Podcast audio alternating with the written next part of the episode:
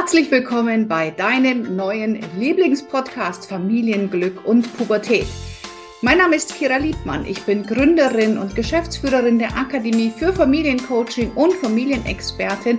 Und in diesem Podcast bekommst du ganz, ganz viele Impulse rund um das Familienleben. In diesem Podcast bist du genau richtig. Und jetzt lass uns starten mit der nächsten Folge. Herzlich willkommen heute zu einer neuen Folge, diesmal mit einer Hörerfrage. Hallo Kira, ich schreibe dir heute als treue Hörerin von deinem Podcast, weil mich ein Thema mit meinem Teenager-Sohn seit einigen Tagen sehr beschäftigt und ich nicht weiß, wie ich damit umgehen soll. Im letzten September habe ich selber die Ausbildung bei dir abgeschlossen und kann viele Dinge im Alltag mit der Familie umsetzen und verstehen. Mein Sohn ist jetzt Anfang 15, er besucht die 10. Klasse. Das Thema, was mich beschäftigt, ist folgendes. In seinem Zimmer hat mir ein von ihm selber ist mir ein von ihm selber geschriebener Zettel aufgefallen, auf dem er verschiedene Pornoseiten aufgeführt hat. Mich hat das insoweit erschreckt, nicht weil ich blind glaube, dass er in seinem Alter da noch völlig jungfräulich ist, sondern es beschäftigt mich eher, dass ich hoffe, dass er nicht davon ausgeht, dass Sexualität so ist wie in diesen Videos. Wir hatten vor längerer Zeit schon mal ein Gespräch dazu beim Familienessen, wo wir alle, mein Mann, ich, meine älteren Töchter, und er darüber gesprochen haben, wie man in einer Beziehung miteinander umgeht, nicht Dinge verlangt, die der oder die andere nicht möchte und so weiter. Wie ist deine Erfahrung mit Jugendlichen zu diesem Thema Pornoseiten im Netz? Sollte man als Eltern da entspannt sein und darüber wegsehen und die Jugendlichen ausprobieren lassen? Um eine Frage von dir vielleicht direkt zu beantworten. Ja, ich selber habe ein Thema mit diesen Seiten. Da merkt man, dass die Mutter die Ausbildung gemacht hat. Ich mag diese Art der Darstellung auf keinen Fall, lehne das auch ab, würde mir das auch selber nicht ansehen. Der Grund dafür ist, dass mein Ex-Mann damals diese Filme täglich geschaut hat, Dinge mit mir ausprobieren wollte, die ich nicht wollte, wir deshalb einfach viel Streit gehabt haben. Mittlerweile sind wir seit hm, Jahren getrennt, haben keinen Kontakt. Die Kinder dürfen den Vater sehen und so weiter. Ähm, vielleicht ist das Thema ebenfalls interessant für andere Teenager-Eltern. Ich würde mich freuen, wenn es dazu eine Folge geben wird. Liebe Grüße, Angela. Der Name ist wie immer verfremdet. Angela wird aber wissen, dass sie gemeint ist. Ja, ein sehr, sehr spannendes Thema und ich kann mir sehr, sehr gut vorstellen, dass sich ja doch einige Eltern ähm, da mit diesem Thema herumschlagen. Und ähm, ich würde jetzt mal einfach eine klassische Elternberatung aus diesem Thema machen, ähm, weil es ist ja jetzt kein Coaching-Thema, sondern wirklich ein Beratungsthema. Also, dass ähm, Kinder und Jugend, also dass Jugendliche, nicht Kinder, ähm, sich, sage ich mal, in dem Alter mit solchen Seiten, mit solchen ähm, Informationen, mit solchem Material auseinandersetzen, ist erstmal völlig normal. Wir hatten kein Handy und hatten damit nicht Zugriff zur größten Pornosammlung der Welt auf Knopfdruck. So, das heißt, ähm, unsere Generation hatte da wesentlich später mit Kontaktpunkte. Jetzt gibt es ja wirklich von einschlägigen Pornoseiten über OnlyFans, über was auch immer, äh, ganz viel Möglichkeit, bereits mit solchen Themen in Kontakt zu treten. Und ähm, das ist jetzt zwar vielleicht ein bisschen Stereotype, aber es ist auch so, dass eher die Jungs sich damit äh, viel auseinandersetzen als die Mädchen. Ähm, und an sich finde ich jetzt das erstmal gar nicht so schlimm, weil es relativ normal ist. Ähm, und dass Jungs sich das auch mal anschauen oder Teenager ist auch erstmal okay solange sie sich äh, nicht in nichts äh, Gefährliches machen oder sich da eben zum Beispiel auch selber ähm, gedrehte Filme hin und her schicken, weil das ist ein absolutes No-Go. Da würde ich mein Kind auch sehr, sehr, sehr stark davor warnen, weil da man ganz, ganz schnell im Bereich der Kinderpornografie ist mit horrenden Strafen, mache ich aber mal einen eigenen Podcast dazu. So, also, jetzt hast du ja schon geschrieben, liebe Angela, dass du ja selber ein Thema damit hattest. Und was wir hier jetzt äh, aufpassen dürfen, ist, dass du nicht das Thema, was du hattest, deinem Sohn überstülpst.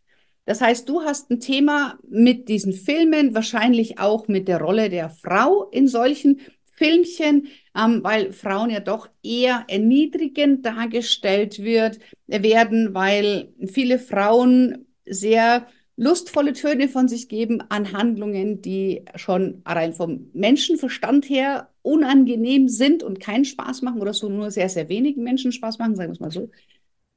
Aber es ist ja auch so, weißt du, ich mag auch keinen komischen Energy Drinks, die die Kinder trinken. Ich vape auch nicht. Ich mag auch, auch die Musik, die die Jugendlichen zum Teil hören. Muss ich sagen, im Auto macht es das bitte aus. Ich kann es nicht aushalten. Also es ist so, dass wir als Eltern gar nicht alles gut finden müssen, was die Jugendlichen machen. Und dass sie sich visuell und irgendwann auch mal mit einer Partner oder einer Partnerin ausprobieren und Dinge austesten, ist erstmal völlig normal. Also da würde ich mir gar keine Gedanken machen. Aber Angela, und das hast du bei mir in der Ausbildung sehr, sehr oft gelernt, ich möchte dich da nur noch mal dran erinnern, dass du nicht versuchst, dein, bei deinem Sohn eine Verhaltensveränderung hervorzurufen, weil du damit nicht umgehen kannst. Also erwarte nicht, dass dein Kind ähm, etwas tut oder nicht tut, damit es dir besser geht, sondern hol dir die Verantwortung dafür wieder zurück zu dir und sag, okay, ich darf bei mir hinschauen. Was macht das Ganze mit mir? Welche Traumata aus meiner Ehe, ähm, meiner vorherigen Ehe habe ich noch nicht überwunden? Welche Demütigungen schwelen noch in mir? Welche Ängste habe ich vielleicht noch? Weil ich weiß ja nicht, was dein Mann gemacht hat, spielt ja auch keine Rolle. Aber es hat mit dir ganz, ganz viel gemacht. Und da würde ich dir unbedingt raten, hinzuschauen. Was aber in unserer Verantwortung als Eltern natürlich liegt, ist, dass wir uns mit unseren Jugendlichen, egal ob Junge oder Mädchen, mehr als einmal, sondern immer und immer wieder darüber austauschen, dass sie nur Dinge tun sollen, zu denen sie auch freiwillig und aus sich heraus bereit sind. Also den Jugendlichen immer wieder klar machen, wenn dein Partner, deine Partnerin etwas versucht, dich unter Druck zu setzen mit Dingen, die du nicht willst, dann geh und lass dich nicht unter Druck setzen. Dann ist es nicht der Richtige oder die Richtige. Setze Grenzen. Sag ganz klar, ähm, zum Beispiel irgendwelche Löcher ausprobieren, um jetzt jugendfrei zu bleiben. Das willst du nicht, dann sag ganz klar nein. Und wenn dein Partner sagt, dass er sich dann trennt, dann ist es sowieso der falsche. Ja, also müssen wir uns einfach mal einig sein. Also, die Kinder immer wieder bestätigen, Nein zu sagen. Dieses Nein sagen fängt aber im Elternhaus schon an. Also ich kann nicht einen Jugendlichen großziehen, der zu Hause pushen muss, der zu Hause nicht Nein sagen darf, der zu Hause funktionieren muss. Dem kann ich nicht sagen, du, wenn du aber da rausgehst, dann sagst du fein Nein. Na, also das, ähm, die Kinder und Jugendlichen müssen dann schon zu Hause auch das Standing haben und von zu Hause mitbekommen, mein Nein ist und bleibt auch ein Nein. Also das ist etwas, was ich für ganz, ganz wichtig erachte. Und dann immer wieder darüber sprechen und vielleicht auch die eigenen Ängste kindgerecht verpackt natürlich ähm, nicht überstülpen, sondern bei dir behalten, aber du kannst sie ja trotzdem aussprechen.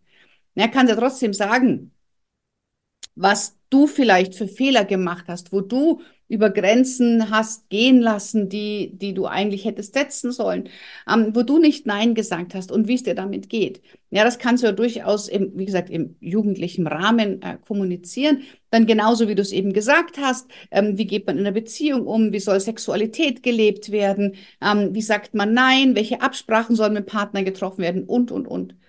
Und dann immer sagen, ich bin da und ich höre dir zu. Und wenn du was, wenn, wenn, wenn dich was verunsichert, wenn dir was nicht gefällt, ähm, wenn du, wenn du reden möchtest, dann bin ich da.